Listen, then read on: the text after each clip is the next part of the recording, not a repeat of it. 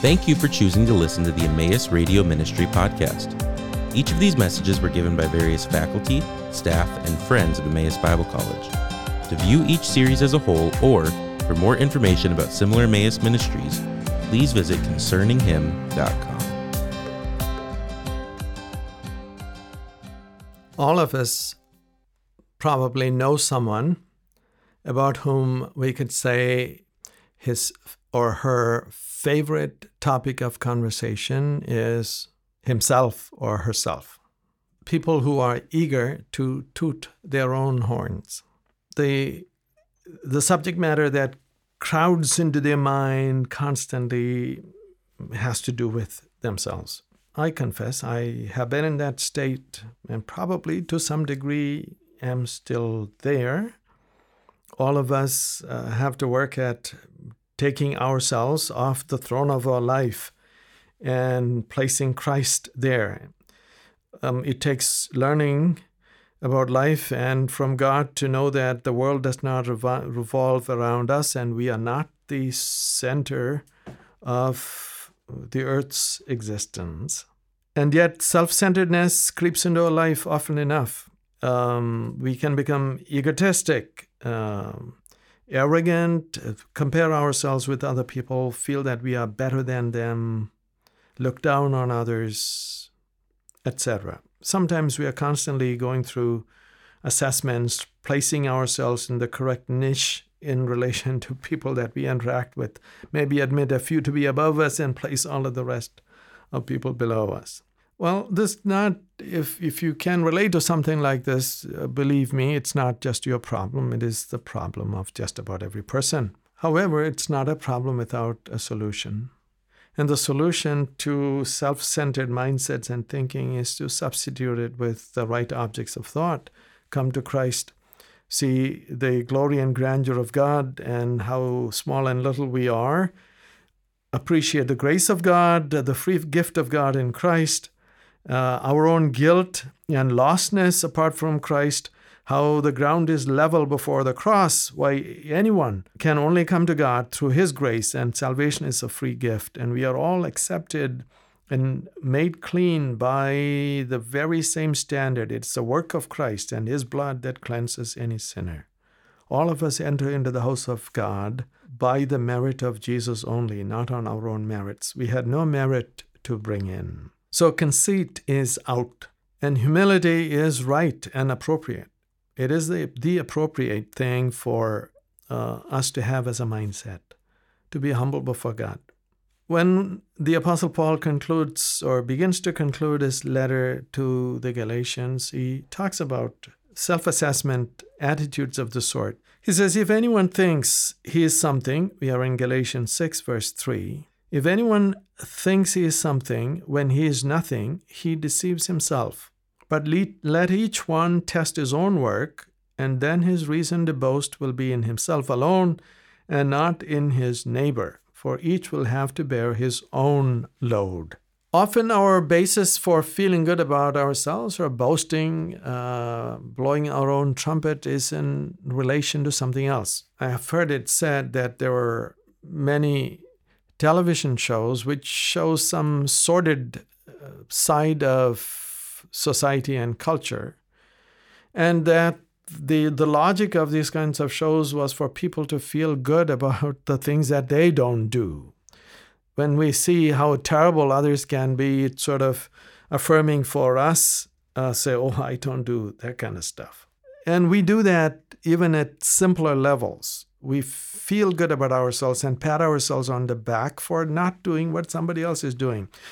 Oh, so and so, his kid, or they are into drugs. Uh, we are free of that, so we feel good about that. And it's, it's good not to be into drugs uh, or into other problems. However, as we have been saying throughout our journey through the text of Galatians, it is important to have our sense of what we are and our sense of worth through the gospel.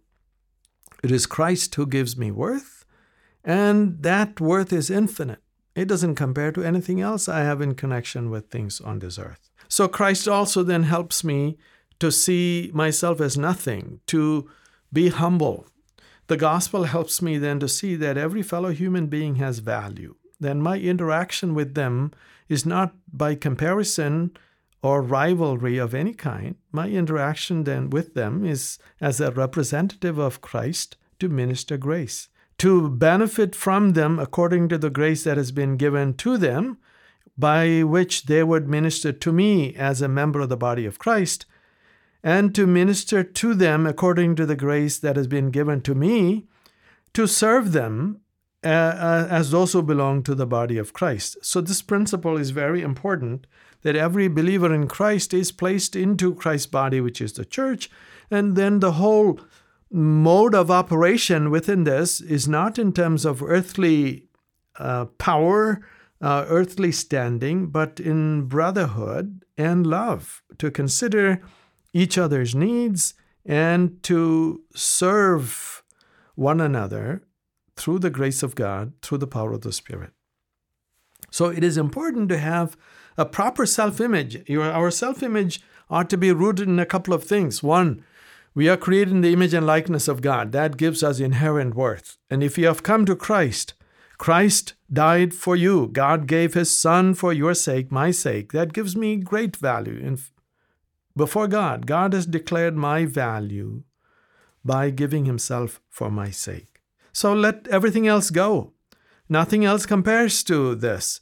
My bank balance, my house, my degrees, my f- contacts, the people I know, the names I like to drop, all those become irrelevant in the light of the gospel. Why? I am connected to the King of the universe. I am connected to the one who created the world by his powerful command. I have been redeemed by the blood of Christ, through whom all things came into existence. So nothing else really can add value to me. I have my value and place in Christ. So if anyone thinks he is something when he is nothing, he deceives himself. In myself, I have nothing to boast about, but in Christ I have everything.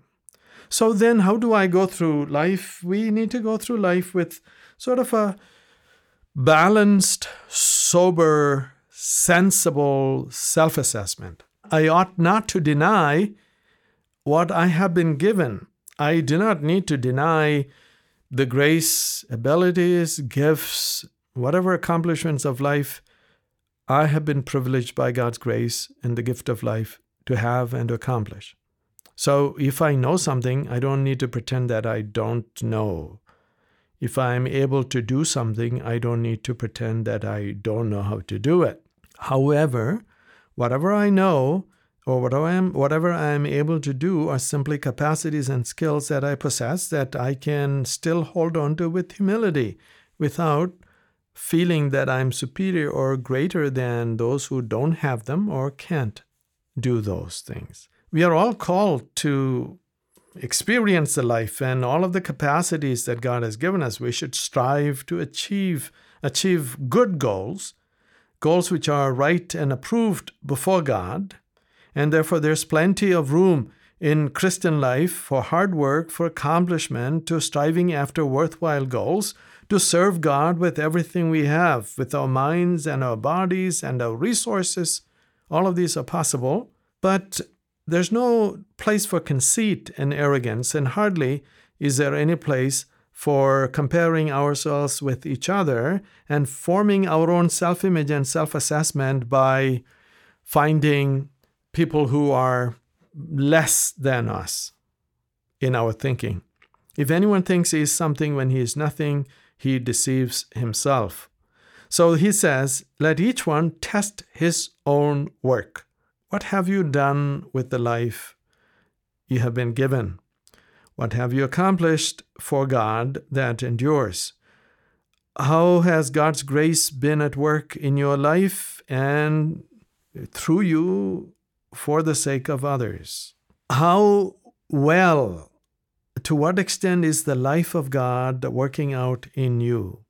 So it says, let each test his own work let every one of us, instead of comparing ourselves with other others, what if I, I, I, had to compare myself with Christ? How would I look? I wouldn't look very well at all. And He came down to this earth and lived as a man in, in authentic humanity in perfect obedience to the will of God. So instead of comparing myself with other people and then going through life either in abject humility because I think I am not as good as others, or with an arrogant uh, attitude because I think I'm superior to everybody else, have an objective self image. Do what you are able to do for in the service of God and for the good of others. Carry out your responsibilities in life without doing all these comparisons um, and live before God.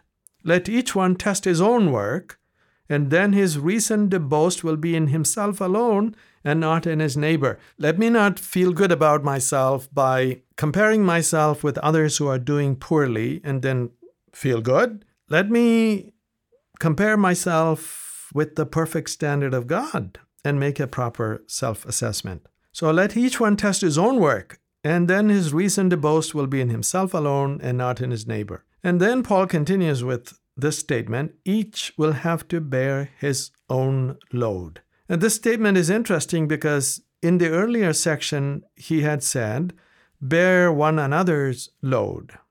When it comes to service, when it comes to helping, when it comes to finding those in the family of God who've been overtaken in sin or are going through distress, we are to step out, help them bear their load. However, when each one of us is going to stand before Christ. The only load we will bear is our own, meaning, before God, I will only give an account for my conduct, not your conduct. Everyone is accountable for what they do with the responsibilities that they have been given. I do not have to confess somebody else's sins. I only need to confess my own sins. I'm not going to receive a reward for somebody else's obedience to the will of God. I will only receive a reward for my obedience to the will of God.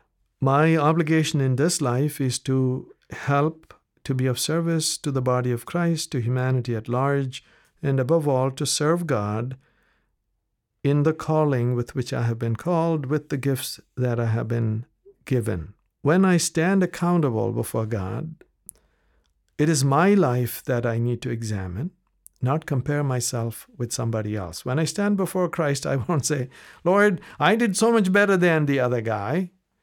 This won't be the case. It is what I have actually done with my life that will be examined, that will be subject to examination when I stand before the Lord. What have you done with what you've been given? What have you done for your Lord with the life that you have been given? Don't worry about what others haven't done. They will answer for themselves. I must answer for myself. What have I done with the gifts, with the abilities, with the enablements, with the talents, with the resources, with the days and the times that I have been given by the grace of God? Each will have to bear his own load and we should examine ourselves objectively for a proper self assessment as we go through life rather than comparing ourselves with other people. Thank you for listening to the Emmaus Radio Ministry podcast. This ministry is possible because of the generous contributions from our partners around the world. For more information about partnering with us, please visit emmaus.edu/partner.